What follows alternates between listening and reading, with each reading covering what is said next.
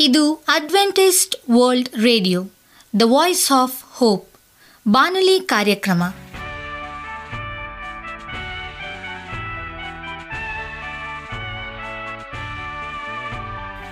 ನಮಸ್ಕಾರ ಪ್ರೀತಿಯ ಕೇಳುಗರೆ, ನಾನು ನಿಮ್ಮ ಆಕಾಂಕ್ಷ ಪಾಲ್. ನಮ್ಮ ನಿಲಯದ ಕನ್ನಡ ಕಾರ್ಯಕ್ರಮಕ್ಕೆ ತಮ್ಮೆಲ್ಲರಿಗೂ ಆತ್ಮೀಯ ಸುಸ್ವಾಗತ. ಮುಂದಿನ ಮೂವತ್ತು ನಿಮಿಷಗಳಲ್ಲಿ ಸುಮಧುರ ಹಾಡುಗಳು, ಆರೋಗ್ಯ ಸಂದೇಶ ಮಕ್ಕಳಿಗೆ ನೀತಿ ಕಥೆಗಳು ಹಾಗೂ ದೇವರ ವಾಕ್ಯವನ್ನು ಕೇಳೋಣ. ಈ ಕಾರ್ಯಕ್ರಮವು ನಿಮಗೆ ಸಂತೋಷ ತರಲೆಂದು ದೇವರಲ್ಲಿ ಪ್ರಾರ್ಥಿಸುತ್ತೇವೆ. ಈ ಕಾರ್ಯಕ್ರಮದ ಪ್ರಾರಂಭದಲ್ಲಿ ಸುಮಧುರ ಗೀತೆಯನ್ನು ಆಲಿಸೋಣ.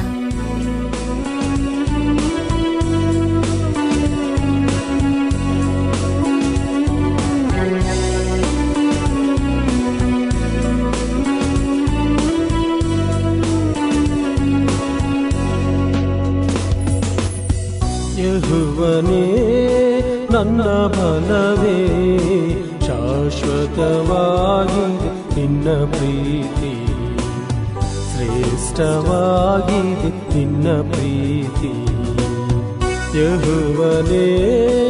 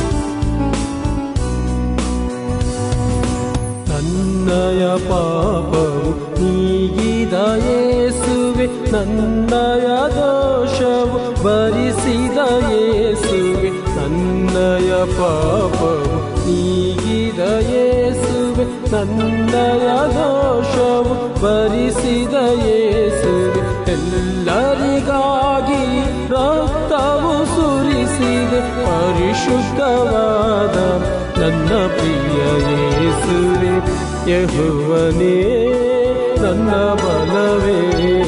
ಶಾಶ್ವತವಾಗಿದೆ ನಿನ್ನ ಪ್ರೀತಿ. ಶ್ರೇಷ್ಠವಾಗಿದೆ ನಿನ್ನ ಪ್ರೀತಿ. ಯಹುವನೇ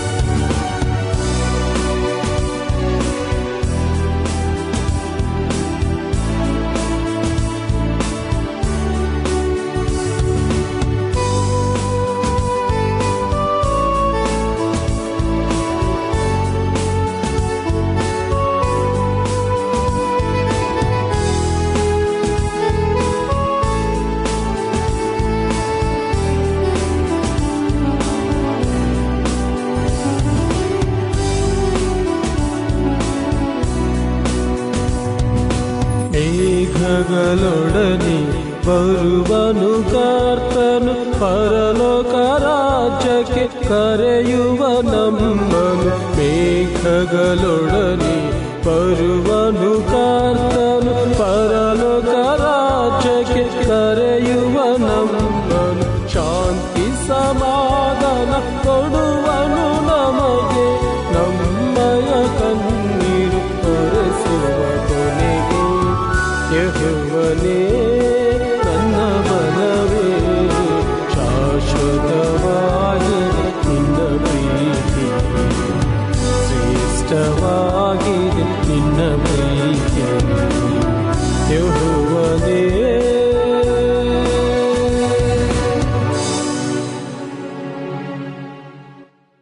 ಆರೋಗ್ಯದ ಸಂದೇಶವನ್ನು ಕೇಳೋಣ.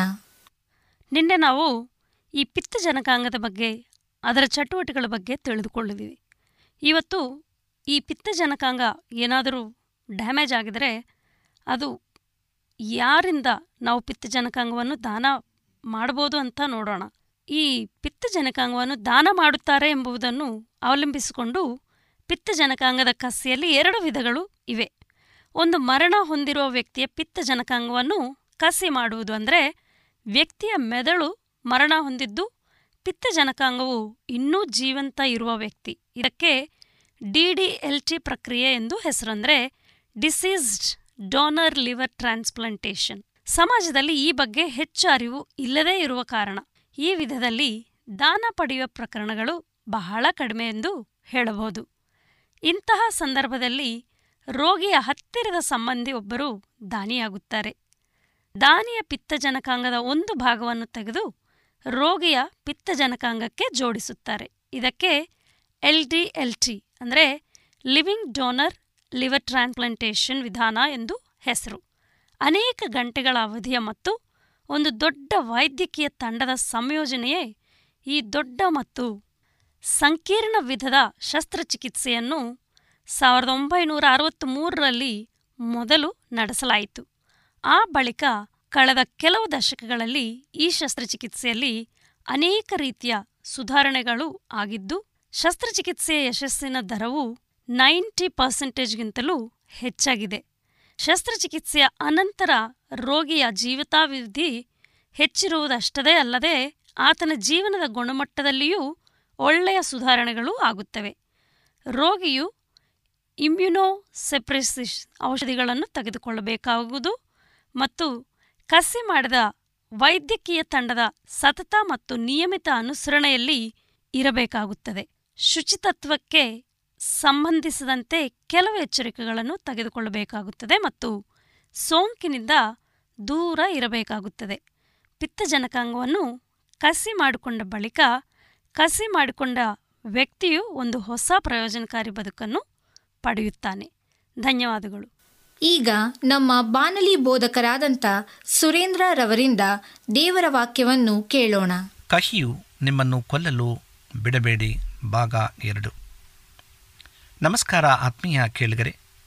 ಇದು ಅಡ್ವೆಂಟೇಜ್ ವರ್ಲ್ಡ್ ರೇಡಿಯೋ ಅರ್ಪಿಸುವ ಅನುದಿನದ ಮನ್ನ ಬಾನುಲಿ ಕಾರ್ಯಕ್ರಮಕ್ಕೆ ತಮ್ಮೆಲ್ಲರಿಗೂ ನಿಮ್ಮ ಬಾನುಲಿ ಬೋಧಕನಾದ ಸುರೇಂದ್ರನು ಮಾಡುವ ನಮಸ್ಕಾರಗಳು. ಈ ಬಾನುಲಿ ಕಾರ್ಯಕ್ರಮವು ತಮ್ಮೆಲ್ಲರಿಗೂ ಸಂತಸ ತಂದಿದೆ ಎಂಬುದಾಗಿ ನಾವು ನಂಬುತ್ತೇವೆ ಮತ್ತು ನಿಮಗಾಗಿ ನಿತ್ಯವೂ ಪ್ರಾರ್ಥಿಸುತ್ತೇವೆ. ನಿಮ್ಮ ಅನಿಸಿಕೆ ಹಾಗೂ ಸಲಹೆ, ಪ್ರಾರ್ಥನಾ ವಿಜ್ಞಾಪನೆಗಳು ಇರುವುದಾದರೆ ನೀವು ನಮಗೆ ಪತ್ರಗಳ ಮೂಲಕವಾಗಿ ಅಥವಾ ದೂರವಾಣಿ ಮೂಲಕವಾಗಿ ಸಂಧಿಸಬಹುದು. ನಮ್ಮ ದೂರವಾಣಿ ಸಂಖ್ಯೆಯು ಒಂಬತ್ತು ಸೊನ್ನೆ ಆರು ಸೊನ್ನೆ ಆರು ಎಂಟು ನಾಲ್ಕು ಏಳು ಏಳು ಮೂರು. ನಮ್ಮ email address Surendra John four five six at Gmail dot com. ಈ ರೇಡಿಯೋ ಕಾರ್ಯಕ್ರಮವನ್ನು ನಿಮ್ಮ ಮೊಬೈಲ್ನಲ್ಲಿ ಸಹ ಕೇಳಬಹುದು. ನಿಮ್ಮಲ್ಲಿ ಐಫೋನ್ ಮತ್ತು ಆಂಡ್ರಾಯ್ಡ್ ಮೊಬೈಲ್ ಇರುವುದಾದರೆ ಪ್ಲೇಸ್ಟೋರ್ಗೆ ಹೋಗಿ ವಾಯ್ಸ್ ಆಫ್ ಓಪ್ ಎಂಬ ಆ್ಯಪನ್ನು ಡೌನ್ಲೋಡ್ ಮಾಡಿಕೊಂಡು ನಮ್ಮ ಈ ಕನ್ನಡ ಕಾರ್ಯಕ್ರಮವನ್ನು ಕೇಳಬಹುದು. ಆತ್ಮೀಯ ಕೇಳಿಗರೆ ಈ ಕಾರ್ಯಕ್ರಮದ ಮೂಲಕ ನೀವು ದೇವರ ಆಶೀರ್ವಾದ ಮತ್ತು ಅದ್ಭುತಗಳನ್ನು ಹೊಂದಿರುವುದಾದರೆ ನಿಮ್ಮ ಸಾಕ್ಷಿಯ ಜೀವಿತವನ್ನು ನಮ್ಮ ಕೂಡ ಹಂಚಿಕೊಳ್ಳುವಾಗೆ ತಮ್ಮಲ್ಲಿ ಕೇಳಿಕೊಳ್ಳುತ್ತೇವೆ. ಈ ಸಮಯದಲ್ಲಿ ಸತ್ಯವೇದ ಭಾಗದಿಂದ ಆರಿಸಿಕೊಂಡಂಥ ಶಿರೋನಾಮೆಯು ಕಹಿಯು ನಿಮ್ಮನ್ನು ಕೊಲ್ಲಲು ಬಿಡಬೇಡಿ. ಭಾಗ ಎರಡನ ವಿಷಯವನ್ನು ಕುರಿತು ಧ್ಯಾನ ಮಾಡಿಕೊಳ್ಳೋಣ. ನಾವು ಮೊದಲನೇ ಭಾಗದಲ್ಲಿ ಕುರಿತು ನಾವು ಧ್ಯಾನ ಮಾಡಿದ್ದೇವೆ. ಕಹಿಯು ನಮ್ಮ ಜೀವಿತದಲ್ಲಿ ಬರುವಾಗ ನಾವು ಎಷ್ಟರ ಮಟ್ಟಿಗೆ ಅದನ್ನು ಸ್ವೀಕರಿಸುತ್ತೇವೆ? ಅಥವಾ ಅದನ್ನು ನಾವು ತಿರಸ್ಕರಿಸುತ್ತೇವೆ ಎಂಬುದಾಗಿ. ಸಿಹಿ ಎಂದರೆ ಎಲ್ಲರಿಗೂ ಸಹ ಇಷ್ಟ. ಕಹಿ ಯಾರಿಗೂ ಸಹ ಇಷ್ಟವಿಲ್ಲ. ನಾವು ಯಾವಾಗಲೂ ನಮ್ಮ ಜೀವನದಲ್ಲಿ ಸಿಹಿಯಾಗಿರಬೇಕೆಂದು ನಾವು ಬಯಸುತ್ತೇವೆ. ಕಹಿಯ ಬದುಕನ್ನು ಎಂದಿಗೂ ಸಹ ನಾವು ಬಯಸುವುದಿಲ್ಲ. ಕಹಿ ನಮ್ಮ ಜೀವನದಲ್ಲಿರ್ಬೋದು ನಮ್ಮ ಕೆಲಸದಲ್ಲಿರ್ಬೋದು ಮತ್ತು ನಮ್ಮ ಸಂಸಾರದಲ್ಲಿರ್ಬೋದು ಹಾಗೂ ಸಂಬಂಧದಲ್ಲಿರ್ಬೋದು ಹಾಗೆಯೇ ಕಹಿಯನ್ನು ನಾವು ಯಾವಾಗಲೂ ಸಹ ಸಂಪೂರ್ಣವಾಗಿ ತೊಡೆದಾಕಬೇಕಾಗಿದೆ ಆ ಕಹಿ ಎಂಬ ದ್ವೇಷವು ನಮ್ಮನ್ನು ಸುಡುತ್ತದೆ ಮತ್ತು ನಮ್ಮ ಸುತ್ತಮುತ್ತಲಿರತಕ್ಕಂಥ ಎಲ್ಲರನ್ನ ಅದು ನಾಶ ಮಾಡುತ್ತದೆ ಹಾಗಿರುವಾಗ ಆ ಕಹಿಯ ಅನುಭವವನ್ನು ಅನುಭವಿಸಿದಂಥ ವ್ಯಕ್ತಿಯ ಬಗ್ಗೆ ನಾವು ಮೊದಲನೆಯ ಸಂಚಿಕೆಯಲ್ಲಿ ನಾವು ತಿಳಿದುಕೊಂಡಿದ್ದೇವೆ. ಆತನು ಅಹಿತೋಪೇಲನು ಎಂಬ ವಿಷಯವನ್ನು ಕುರಿತು.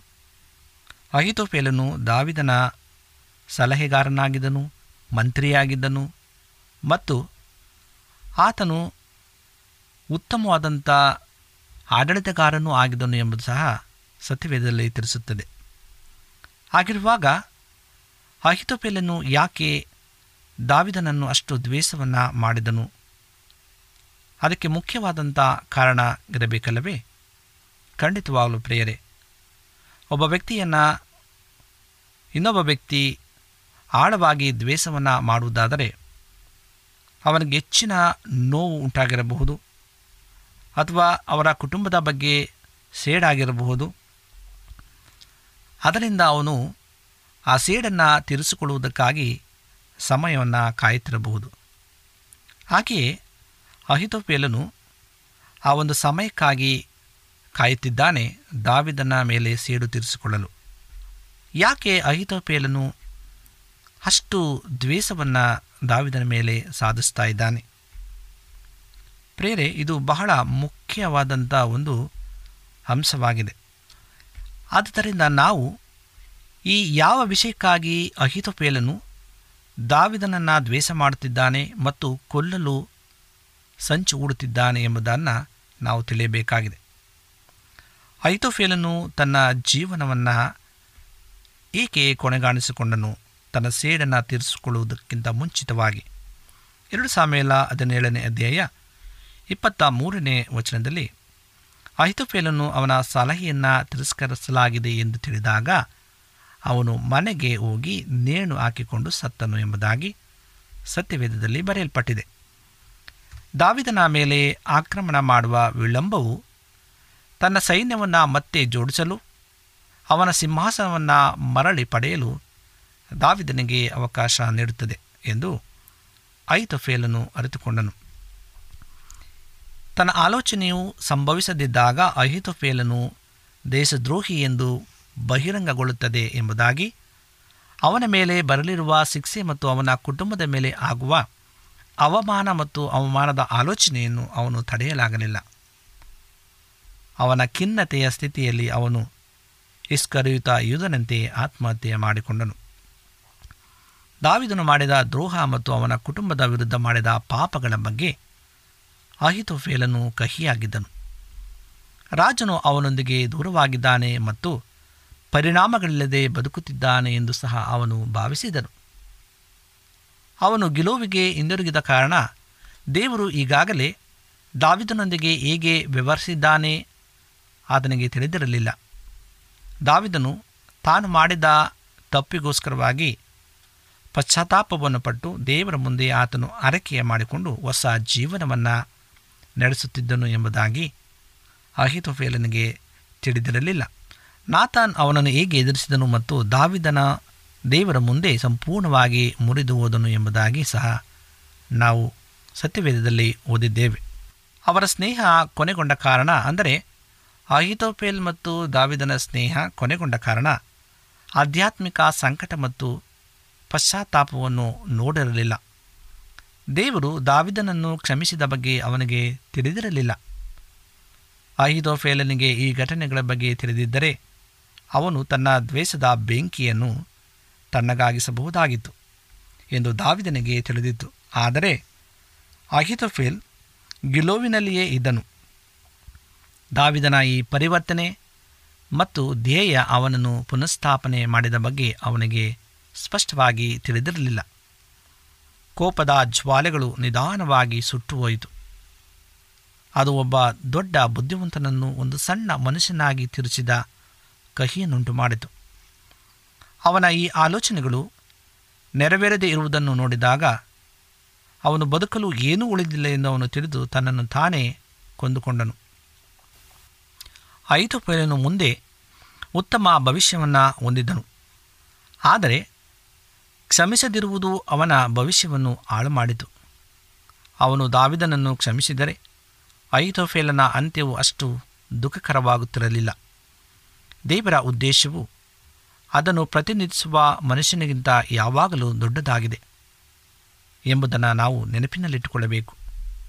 ಅಹಿತೋಪೇಲನು ಅವರ ಕಾಲದ ಶ್ರೇಷ್ಠ ವ್ಯಕ್ತಿಗಳಲ್ಲಿ ಒಬ್ಬನಾಗಿದ್ದನು. ಆದರೆ ಅನ್ಯಾಯದ ನೆನಪುಗಳು ತನ್ನ ಸಂಪೂರ್ಣ ದಿಗಂತಕ್ಕೆ, ಅಂದರೆ ಅಂತ್ಯಕ್ಕೆ ಅವನು ಅವಕಾಶ ಮಾಡಿಕೊಟ್ಟನು. ದೇವರು ದಾವಿದನನ್ನು ಕ್ಷಮಿಸಿದ್ದರೂ ಅಹಿತೋಫೇಲನ್ನು ಕ್ಷಮಿಸಲು ಸಾಧ್ಯವಾಗಲಿಲ್ಲ. ದಾವಿದನಿಗೆ ಉಂಟಾದ ಪರಿಣಾಮಗಳು ಭೀಕರವಾದವು. ಆದರೆ ಅಹಿತೋಫೇಲನ ಅಂತ್ಯವು ಕೆಟ್ಟದಾಗಿತ್ತು ತ್ವರಿತವಾಗಿ ಕ್ಷಮಿಸುವುದು ಕಷ್ಟ. ಆದರೆ ನಾವು ವೇಗವಾಗಿ ಹೋಗುವುದು ಉತ್ತಮ. ಪ್ರಿಯರೇ, ಅಹಿತೋಫೇಲನು ಇದ್ದಕ್ಕಿದ್ದಂತೆ ತನ್ನ ಅತ್ಯುತ್ತಮ ಸ್ನೇಹಿತನ ಮೇಲೆ ದ್ವೇಷಿಯಾಗಿ ತಿರುಗಲು ಕಾರಣವೇನು? ಎರಡು ಸಾಮೆಯಲ ಹನ್ನೊಂದನೆಯ ಅಧ್ಯಾಯ ಮೂರನೇ ವಚನದಲ್ಲಿ ಹಾಗೂ ಎರಡು ಸಾಮೆಯಲ ಇಪ್ಪತ್ತ್ಮೂರನೇ ಅಧ್ಯಾಯ ಮೂವತ್ತ್ನಾಲ್ಕನೇ ವಚನದಲ್ಲಿ ಈ ಆಪ್ತ ಸ್ನೇಹಿತ ಮತ್ತು ದಾವಿದನ ಆತ್ಮ ವಿಶ್ವಾಸ ಹೇಗೆ ದ್ರೋಹ ಎಂದು ತಿಳಿಯುವುದು ಕಷ್ಟ. ಆದರೆ ದೇವರ ವಾಕ್ಯವು ಕೆಲವು ಪ್ರಬುದ್ಧ ಮಾಹಿತಿಯನ್ನು ಬಹಿರಂಗಪಡಿಸುತ್ತದೆ. ಜನರು ಕಹಿ ಮನೋಭಾವವನ್ನು ಬೆಳೆಸಿಕೊಳ್ಳಲು ಯಾವಾಗಲೂ ಒಂದು ಕಾರಣ ಇದ್ದೇ ಇರುತ್ತದೆ. ಅದು ನಿಂದನೆ, ಅವಮಾನ, ದೌರ್ಜನ್ಯ ಅಥವಾ ಅಪೇಕ್ಷಿಸದ ಪ್ರೀತಿಯಾಗಿರಬಹುದು. ಅನೇಕ ಕಾರಣಗಳಿರಬಹುದು. ದಾವಿದನನ್ನು ದ್ವೇಷಿಸಲು ಐತೋಫೆಲ್ನಿಗೆ ಒಂದು ಬಲವಾದ ಕಾರಣವಿದೆ. ಅದು ಯಾವ ಕಾರಣ? ಎರಡು ಸಾಮೇಲ ಹನ್ನೊಂದನೇ ಅಧ್ಯಾಯ ಮೂರರಲ್ಲಿ ದೇವರ ವಾಕ್ಯ ಹೀಗೆ ತಿಳಿಸುತ್ತದೆ. ಆ ಸ್ತ್ರೀಯು ಬಹು ರೂಪವುಳ್ಳವಳಾಗಿದ್ದಳು. ಆಗ ದಾವಿದನು ಆ ಸ್ತ್ರೀ ಯಾರೆಂದು ಕೇಳುವುದಕ್ಕೆ ಕಳಿಸಿದಾಗ ಒಬ್ಬನು ಅವಳು ಇತ್ತಿಯನಾದ ಉರಿಯನ ಹೆಂಡತಿಯಾಗಿರುವ ಎಲಿಯಾಮನ ಮಗಳಾದ ಬೆಚ್ಚೆಬಿಯಲ್ಲವೋ ಅಂದನು. ಈ ದುಃಖದ ಘಟನೆಗಳನ್ನು ಅರ್ಥ ಮಾಡಿಕೊಳ್ಳಲು ಎಲಿಯಾಮ್ ಯಾರೆಂದು ತಿಳಿದುಕೊಳ್ಳುವುದು ಮುಖ್ಯವಾಗಿರುತ್ತದೆ. ಎರಡು ಸಾಮೇಲ ಇಪ್ಪತ್ತ ಮೂರನೇ ಅಧ್ಯಾಯ ಮೂವತ್ತ ನಾಲ್ಕರಲ್ಲಿ ನಾವು ದಾವಿದನ ಪ್ರಬಲ ಪುರುಷರ ಪಟ್ಟಿಯನ್ನು ನೋಡುವಾಗ ಕೊನೆಯ ಭಾಗದ ಸಮಯದಲ್ಲಿ ಮಾಕಾ ಊರಿನ ಅಸಹ್ಯ ಮಗನಾದ ಎಲಿಫೆಲೆಟನು ಗಿಲೋವಿನ ಅಹಿತೋಪೇಲನ ಮಗನಾದಂಥ ಎಲಿಯಾಮನು. ಎಲಿಯಾಮನು ಮತ್ತು ಉರಿಯನು ದಾವಿದನ ಸೈನಿಕರಲ್ಲಿ ಅವರು ರಣವೀರರಾಗಿದ್ದರು. ಎಲಿಯಾಮನು ಅಹಿತೋಪೇಲನ ಮಗನಾಗಿದ್ದನು. ಬೆತ್ಸೆಬಿಯು ಎಲಿಯಾಮನ ಮಗಳಾಗಿದ್ದಳು ಅಂದರೆ ಐತೋಫೇಲನ ಮೊಮ್ಮಗಳಾಗಿದ್ದಳು. ಐತೋಫೇಲನು ಬೆತ್ಸೆಬಳ ಅಜ್ಜನಾಗಿದ್ದನು. ಅರಸನಾದ ದಾವಿದನು ಬೆತ್ಸೆಬೆಯೊಂದಿಗೆ ಮಾಡಿದ ಈ ಕೃತ್ಯದಿಂದ ಅವನ ಕುಟುಂಬವು ಸಂಪೂರ್ಣವಾಗಿ ಸರ್ವನಾಶವಾಯಿತು. ಬೆಚ್ಚಬೆಯೊಂದಿಗಿನ ಈ ವ್ಯಭಿಚಾರ ಮತ್ತು ಉರಿಯನ ಕೊಲೆ ಮಾಡಿಸಿದ ರೀತಿಯು ತೀವ್ರವಾದಂಥ ತಿರಸ್ಕಾರ ಮತ್ತು ಹತಾಶೆಯಿಂದ ಐತೋಫೇಲನು ದಾವಿದನ ಮೇಲೆ ಕೋಪಗೊಂಡನು. ಉರಿಯ ಸತ್ತು ಸಮಾಧಿಯಲ್ಲಿದ್ದನು. ಅವನ ಸುಂದರ ಹೆಂಡತಿಯಾದ ಬೆಚ್ಚಬೆಡನ್ನು ಮೋಹಿಸಲಾಯಿತು. ಕೋಪಗೊಂಡ ಅಹಿತೋಪೆಯಲನ್ನು ದಾವಿದನನ್ನು ಬಿಟ್ಟು ಕತ್ತೆಗೆ ತಡಿ ಹಾಕಿ ಗೆಲುವುದಲ್ಲಿನ ತನ್ನ ಮನೆಗೆ ಹಿಂದಿರುಗಿದನು.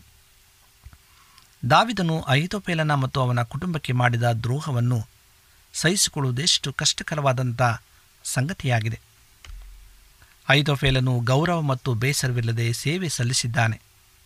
ತನ್ನ ಮಗನನ್ನು ಹೋರಾಟಕ್ಕೆ ಕೊಟ್ಟಿದ್ದನು ಮತ್ತು ಅವನ ಅಳಿಯನನ್ನು ಸಹ ಕೊಟ್ಟಿದ್ದನು, ಯಾಕೆಂದರೆ ಉರಿಯನು ದಾವಿದನ ಪ್ರಬಲ ವ್ಯಕ್ತಿಗಳಲ್ಲಿ ಒಬ್ಬನಾಗಿದ್ದನು. ದಾವಿದನ ಕಹಿ ಪಶ್ಚಾತ್ತಾಪದ ನಂತರ ಕತೆ ಅಹಿತೋಫೇಲನ ಹೃದಯವನ್ನು ಗಟ್ಟಿಗೊಳಿಸಿತು. ಅವನ ಕಣ್ಣೀರು ಸತ್ತ ಉರಿಯನನ್ನು ಮರಳಿ ತರಬಹುದೇ? ಖಂಡಿತವಾಗಿಯೂ ಇಲ್ಲ. ಮೋಹಗೊಳಿಸಿದ ಹುಡುಗಿಯ ಆತ್ಮದಿಂದ ಕಣ್ಣೀರು ಕಳಂಕವನ್ನು ತೆಗೆದುಹಾಕಬಹುದೇ? ಎಂದಿಗೂ ಸಾಧ್ಯವಿಲ್ಲ. ಈ ಘಟನೆಗಳು ಸಂಭವಿಸಿದ ಹತ್ತು ವರ್ಷಗಳ ನಂತರ ಅಹಿತೋಫೇಲ್ ಅಬ್ಸಲೋಮ್ನ ವಿಶ್ವಾಸಘಾತುಕತನವನ್ನು ಕೇಳಿದಾಗ ಅವನು ಅದನ್ನು ಪಡೆಯುವ ಅವಕಾಶವನ್ನು ನೋಡಿದನು. ಅಹಿತೋಫೇಲ್ ಈ ಘಟನೆಯನ್ನು ಅನುಭವಿಸಿದ್ದಾನೆಂದು ಅಬ್ಸಲೋಮನಿಗೆ ತಿಳಿದಿತ್ತು. ಎರಡು ಸಾಮೇಲ ಹದಿನೈದನೇ ಅಧ್ಯಾಯ ಎರಡನೇ ವಚನದಲ್ಲಿ ಓದಿದ್ದೇವೆ. ಅಪ್ಸಲೋಮ್ ಮತ್ತು ಅಹಿತೋಪೇಲನು ಗಿಲೋವಿನಿಂದ ಬರಹೇಳಿ ಕಳುಹಿಸಿದನು ಮತ್ತು ಅವನ ಪಿತೂರಿಯು ಬಹಳ ಬಲವಾಗಿತ್ತು. ಅವನು ಈಗ ಅಬ್ಸಲೋಮನ ಸಲಹೆಗಾರನಾದನು ಎಂದು ನಾವು ಓದುತ್ತೇವೆ. ಆಗ ಅಬ್ಸಲೋಮ್ ಅಹಿತೋಪೇಲನಿಗೆ ನಿಮ್ಮ ಸಲಹೆಯನ್ನು ನಮಗೆ ಕೊಡು, ನಾವು ಏನು ಮಾಡಬೇಕು ಎಂಬುದಾಗಿ ಕೇಳುವಾಗ, ಈ ವಾಕ್ಯವು ಎರಡು ಸಾಮೇಲ ಹದಿನಾರನೇ ದೇಯ ಇಪ್ಪತ್ತರಲ್ಲಿ, ಆತನು ಉತ್ತಮ ಸಲಹೆಯನ್ನು ಕೊಡುತ್ತಾನೆ. ದಾವಿದನ ಉಪಪತ್ರಿಯರನ್ನು ಕೂಡುವಂತೆ. ನಿಮ್ಮ ವಿರುದ್ಧ ಯಾರಾದರೂ ಈ ರೀತಿಯಾಗಿ ತಪ್ಪು ಮಾಡಿದರೆ, ನೀವು ಪ್ರತಿಕ್ರಿಯಿಸಲು ಎರಡು ಕ್ರಿಯೆಗಳಿವೆ. ಒಂದು ನೀವು ಸಿಡಿದೇಳುವುದು ಇನ್ನೊಂದು ತಣ್ಣಗಾಗುವುದು. ಜನರು ತಮ್ಮ ಕೋಪವನ್ನು ನಿಭಾಯಿಸುವ ಬದಲು ಅವರು ಅಂತಿಮವಾಗಿ ಸ್ಫೋಟಗೊಳ್ಳುತ್ತಾರೆ. ಅದೇ ರೀತಿ ಐತೋಫೇಲನ್ನು ಸ್ಫೋಟಗೊಂಡನು. ಸೇಡು ಹತ್ತು ವರ್ಷಗಳಿಂದ ಅವನು ಕಾಯುತ್ತಿದ್ದನು. ಈ ಕಹಿಯು ಒಂದು ದೊಡ್ಡ ಕ್ಯಾನ್ಸರ್ನಂತೆ ಬೆಳವಣಿಗೆ ಹೊಂದಿ ಕೊನೆಗೆ ಅವನನ್ನೇ ಕೊಂದಿತು. ಬೆತ್ಸೆಬೆಯ ಮೇಲೆ ಮೋಹ ಮತ್ತು ಉರಿಯನನ್ನು ಕೊಂದಿದ್ದಕ್ಕಾಗಿ ದಾವಿದನ ಮೇಲೆ ಪ್ರತೀಕಾರ ತೀರಿಸಿಕೊಳ್ಳುವ ಭರವಸೆಯಲ್ಲಿ ಐತೋಫೇಲ್ ತೀರ್ಪನ್ನು ಸಮಿಸಲಾಗದ ದೋಷವನ್ನು ಮಾಡಿದನು. ಕಹಿಯು ಅವನ ಆತ್ಮಕ್ಕೆ ಪ್ರವೇಶಿಸಲು ಅವನು ಅನುಮತಿಸಬಾರದಾಗಿತ್ತು. ನೀವು ಅನೇಕ ವರ್ಷಗಳಿಂದ ಯಾರೊಬ್ಬರ ವಿರುದ್ಧ ದ್ವೇಷ ಸಾಧಿಸುತ್ತಿದ್ದೀರಾ? ನಿಮ್ಮೊಳಗಿನ ಕ್ಯಾನ್ಸರ್ ಕಹಿ ಬೆಳವಣಿಗೆಯಾಗಲು ಮತ್ತು ನಿಮ್ಮನ್ನು ಕೊಲ್ಲಲು ಅದನ್ನು ಅನುಮತಿಸಬೇಡಿ. ಕಹಿ ಮನೋಭಾವಕ್ಕೆ ಪ್ರತಿರೋಧ ಯಾವುದು? ವಿಮೋಚನಕಾಂಡ ಹದಿನೈದನೇ ದೇಯ ಇಪ್ಪತ್ತ್ಮೂರು ಮತ್ತು ಇಪ್ಪತ್ತ ಐದರನೇ ವಚನದಲ್ಲಿ ನಾವು ಓದುವಾಗ, ಕಹಿಗೆ ಪ್ರತಿರೋಧಿಸುವ ಪರಿಹಾರವೆಂದರೆ ಮರವಾಗಿದೆ. ಹಳೆಯ ಒಡಂಬಡಿಕೆಯಲ್ಲಿ ವಿಮೋಚನಕಾಂಡ ಹದಿನೈದನೇದೇ ಇಪ್ಪತ್ತ್ಮೂರರಲ್ಲಿ ಇಸ್ರಾಯೇಲ್ ಜನರು ಮಾರ ಎಂಬ ಸ್ಥಳಕ್ಕೆ ಬಂದಾಗ, ಅದರ ನೀರು ಕಹಿಯಾಗಿರುವುದರಿಂದ ಕುಡಿಯಲು ಸಾಧ್ಯವಿಲ್ಲ ಎಂದು ಅವರು ಕಂಡುಕೊಂಡರು. ಆಗ ದೇವರು ಮೋಸೆಗೆ ಒಂದು ಮರದ ತುಂಡನ್ನು ತೋರಿಸಿದನು ಅದನ್ನು ಅವನು ನೀರಿಗೆ ಅದ್ದಿದನು, ಅದು ಸಿಹಿಯಾಯಿತು. ಅಂದರೆ, ಕಹಿ ಜಗತ್ತಿನಲ್ಲಿ ಎಲ್ಲವೂ ಸಹ ಅದು ದ್ವೇಷವನ್ನು ಸಾಧಿಸುತ್ತದೆ. ಪ್ರೇರೆ ಮೋಶೆಯು ಆ ಮರದ ತುಂಡನ್ನು ನೀರಿಗೆ ಅದ್ದಿದಾಗ ಆ ನೀರು ಸಿಹಿಯಾಯಿತು. ಮರವನ್ನು ಸಿಲುಬೆಯ ರೀತಿಯಲ್ಲಿ ನಾವು ಕಾಣುತ್ತೇವೆ. ಕಹಿ ಜಗತ್ತಿನಲ್ಲಿ ಹಾಕಿದಾಗ ಜೀವನವು ಸಿಹಿಯಾಗುತ್ತದೆ. ಯೇಸುಕ್ರಿಸ್ತನ ಶಿಲುಬೆಯು ದೇವರ ಪ್ರೀತಿಯ ಸಂಕೇತವಾಗಿದ್ದು, ಅದು ನಮ್ಮ ಜೀವನದಲ್ಲಿ ಎಲ್ಲ ಕಹಿಗಳನ್ನು ತೊರೆದು ಬಿಡುತ್ತದೆ ನಾವು ಆತನಲ್ಲಿ ದೇವರ ನೀತಿಯಾಗುವಂತೆ ದೇವರು ಪಾಪವನ್ನರಿಯದ ಆತನನ್ನು ನಮಗೋಸ್ಕರ ಪಾಪವಾಗಿ ಮಾಡಿದನು. ಹೆಚ್ಚಿನ ತಪ್ಪುಗಳನ್ನು ಕ್ಷಮಿಸಲು ದೇವರು ನಮ್ಮನ್ನು ಕರೆಯುವುದಿಲ್ಲ. ಪ್ರಿಯರೇ, ಇಬ್ರಿಯ ಹನ್ನೆರಡನೇ ಅಧ್ಯಾಯ ಹದಿನೈದರಲ್ಲಿ ಹೆಚ್ಚಿನ ಕಹಿಯನ್ನು ಗಮನಿಸಬೇಕೆಂದು ಅವನು ನಮಗೆ ಹೇಳುವುದಿಲ್ಲ. ಆದರೆ ಯಾವುದೇ ಕಹಿ ನಮ್ಮಲ್ಲಿ ಇರಬಾರದು ಎಂಬುದಾಗಿ ಹೇಳುತ್ತಾನೆ. ಒಂದು ಮಿಶ್ರಣಕ್ಕೆ ಕೇವಲ ಎರಡು ಪರ್ಸೆಂಟ್ ವಿಷವನ್ನು ಹೊಂದಿರುವ ಯಾರಾದರೂ ನಿಮಗೆ ಕೇಕ್ ತುಂಡನ್ನು ನೀಡಿದರೆ ಅದನ್ನು ಬಯಸುವಿರಾ? ವಿಷವು ಕೇವಲ ಒಂದು ಸಣ್ಣ ಶೇಕಡವಾರು ಇದ್ದರೂ ಸಹ ಯಾರೂ ಸಹ ಆ ಕೇಕ್ ತುಂಡನ್ನು ತಿನ್ನಲು ಬಯಸುವುದಿಲ್ಲ ಎಂದು ನಮಗೆ ಖಾತ್ರಿ ಇದೆ ಇದು ಮುಖ್ಯವಾಗಿ ಗಾತ್ರವಲ್ಲ, ಆದರೆ ಯಾವುದೇ ಸಣ್ಣ ವಿಷದ ಉಪಸ್ಥಿತಿ ಅವುಗಳನ್ನು ಅಪಾಯಕಾರಿಯನ್ನಾಗಿ ಮಾಡುತ್ತದೆ. ನೀವು ಸಿಲುಬೆಯ ಹತ್ತಿರ ಬಂದು ನಿಮ್ಮ ಕ್ಷಮೆಯನ್ನು ಕಂಡುಕೊಂಡಿದ್ದೀರಾ? ನಿಮ್ಮ ಅನ್ಯಾಯ ಮಾಡಿದವರಿಗೆ ಕ್ಷಮೆಯನ್ನು ನೀಡಿರಿ. ಕಹಿಯು ವಾಸಿಸುವ ಮೂಲಕ ನಿಮ್ಮನ್ನು ಕೊಲ್ಲಬೇಡಿರಿ. ದೇವರಲ್ಲಿ ನೀವು ಪ್ರಾರ್ಥಿಸಿರಿ. ದೇವರೇ, ನಮಗೆ ಕ್ಷಮೆಯನ್ನು ನೀಡು. ನಮ್ಮ ಸತ್ತುಗಳನ್ನು ಕ್ಷಮಿಸು ಎಂಬುದಾಗಿ. ಒಂದು ವೇಳೆ ಆಯಿತೋಪೇಲನ್ನು ದಾವಿದನನ್ನು ಕ್ಷಮಿಸಿದರೆ ಇಂದು ಅಹಿತೋಪೇಲನ ಜೀವನವು ಅದು ಆನಂದವಾಗಿರುತ್ತಿತ್ತು. ಆದರೆ ಅವನು ಶ್ರಮಿಸದ ಪ್ರಯುಕ್ತವಾಗಿ ತನ್ನನ್ನೇ ತಾನು ಕೊಂದುಕೊಂಡನು. ಪ್ರಿಯರೇ, ಇಂದು ನಾವು ಯಾವುದೇ ಕಹಿಯ ಭಾವನೆ, ದ್ವೇಷವನ್ನು ನಾವು ಇಟ್ಟುಕೊಡದೆ ನಾವು ಕ್ಷಮಿಸುವವರಾಗಿ, ಒಳ್ಳೆಯ ಮಕ್ಕಳಾಗಿ ನಾವು ಜೀವಿಸುವ ದೇವರು ನಮ್ಮ ನಿಮ್ಮೆಲ್ಲರನ್ನು ಕ್ಷಮಿಸುವನಾಗಿದ್ದಾನೆ ದೇವರು ವಿಶೇಷವಾಗಿ ಈ ವಾಕ್ಯಗಳೊಂದಿಗೆ ನಮ್ಮ ನಿಮ್ಮೆಲ್ಲರನ್ನು ಆಶ್ರಯಿಸಲಿ ಎಂಬುದಾಗಿ ಈ ಸಂದೇಶವಾಗಿದೆ. ಈ ಸಮಯದಲ್ಲಿ ನಮ್ಮ ಕಣ್ಣುಗಳನ್ನು ಮುಚ್ಚಿ ನಾವು ದೇವರೊಟ್ಟಿಗೆ ಪ್ರಾರ್ಥನೆಯನ್ನು ಮಾಡಿಕೊಳ್ಳೋಣ. ನಮ್ಮನ್ನು ಬಹಳವಾಗಿ ಪ್ರೀತಿ ಮಾಡ್ತಕ್ಕಂಥ ಪರಲೋಕದ ತಂದೆಯ ದೇವರೇ, ನಿನಗೆ ಸ್ತೋತ್ರವನ್ನು ಸಲ್ಲಿಸ್ತೇವೆ. ನೀನು ಮಾಡಿದಂಥ ಪ್ರತಿಯೊಂದು ಸಹಾಯಗಳಿಗಾಗಿ ಮತ್ತು ಉಪಕಾರಗಳಿಗಾಗಿ ನಿನಗೆ ಸ್ತೋತ್ರ.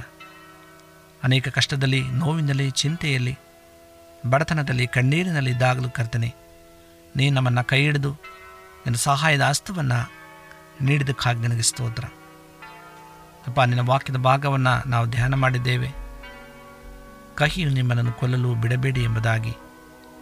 ಹೌದು ದೇವರೇ, ನಮಗೆ ಕ್ಷಮಿಸುವಂಥ ಗುಣವನ್ನು ಅನುಗ್ರಹಿಸಿಕೊಡು. ನಾವು ಯಾವುದೇ ದ್ವೇಷದ ಮನೋಭಾವನೆಯನ್ನು ಇಟ್ಟುಕೊಂಡು ಜೀವಿಸದೆ ಕ್ಷಮಿಸುವಂಥ ಭಾವನೆಯ ನಮ್ಮೆಲ್ಲರಿಗೂ ದಯಪಾಲಿಸಿಕೊಡು. ಈ ವಾಕ್ಯಗಳನ್ನು ಕೇಳುತ್ತಿರುವಂಥ ಪ್ರತಿ ಒಬ್ಬೊಬ್ಬ ನಿನ್ನ ಪ್ರಿಯ ಮಕ್ಕಳನ್ನು ಹೆಸರೆಸರಾಗಿ ನಿನ್ನ ಆಶೀರ್ವಾದ ಮಾಡು. ಅವರ ಜೀವಿತದಲ್ಲಿ ಒಂದು ವೇಳೆ ಕಹಿ ಇದ್ದಂಥ ಪಕ್ಷದಲ್ಲಿ ಎಲ್ಲವನ್ನ ತೆಗೆದು ಅವರನ್ನು ಶುದ್ಧಗೊಳಿಸು, ಸಮಾಧಾನ ಶಾಂತಿಯನ್ನು ಕೊಡು. ನಾವೆಲ್ಲರೂ ನಿನ್ನ ನಿತ್ಯ ನಿರಂತರ ರಾಜ್ಯದಲ್ಲಿ ಸೇರುವಂತೆ ನಮ್ಮ ನಿಮ್ಮೆಲ್ಲರನ್ನು ಆಶ್ರಯಿಸಿ ಬಲಪಡಿಸಬೇಕಾಗಿ ಯೇಸು ಕ್ರಿಸ್ತನ ಮುದ್ದಾದ ನಾಮದಲ್ಲಿ ಬೇಡಿಕೊಡುತ್ತೇವೆ ತಂದೆಯೇ. ಆಮೇನ್.